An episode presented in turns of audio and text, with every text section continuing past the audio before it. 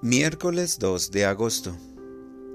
Santo es el Señor nuestro Dios. Lectura del Santo Evangelio según San Mateo. En aquel tiempo Jesús dijo a la multitud, El reino de los cielos se parece a un tesoro escondido en un campo. El que lo encuentra lo vuelve a esconder y lleno de alegría, va y vende cuanto tiene y compra aquel campo. El reino de los cielos se parece también a un comerciante en perlas finas, que al encontrar una perla muy valiosa, va y vende cuanto tiene y la compra.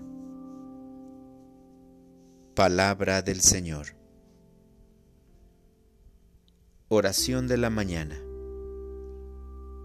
Que mi tesoro seas tú, Señor.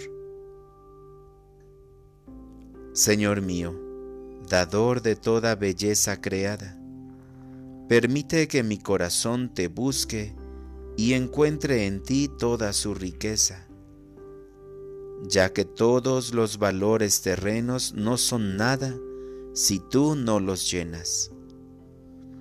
Haz que tenga sed de ti, para que pueda anteponer tu reino más allá de todo lo mundano, de lo que se acaba, e ir en búsqueda de lo eterno, de lo que no tiene fin. Señor, motívame para que te busque cada día, para que sepa sacrificar los valores terrenales y así pueda encontrarte a ti, mi único tesoro porque teniéndote a ti lo tengo todo.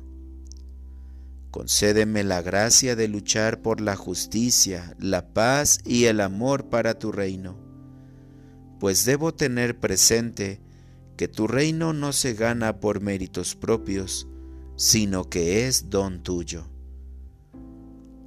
No me dejes caer en el engaño de creerme bueno, pues tú, Señor, eres el único bueno para orientar mi vida. Señor, alienta mi vida para que pueda seguir trabajando en la búsqueda del tesoro infinito y abre los ojos de mi alma para que pueda darle a cada cosa el valor que se merece. Gracias Señor por ser un Padre amoroso por la oportunidad de ver mis errores y poderlos corregir, por quitarme la venda de los ojos y así ver que no hay grandeza mayor que tú, que todo lo demás es pequeño ante tu majestad infinita. Amén.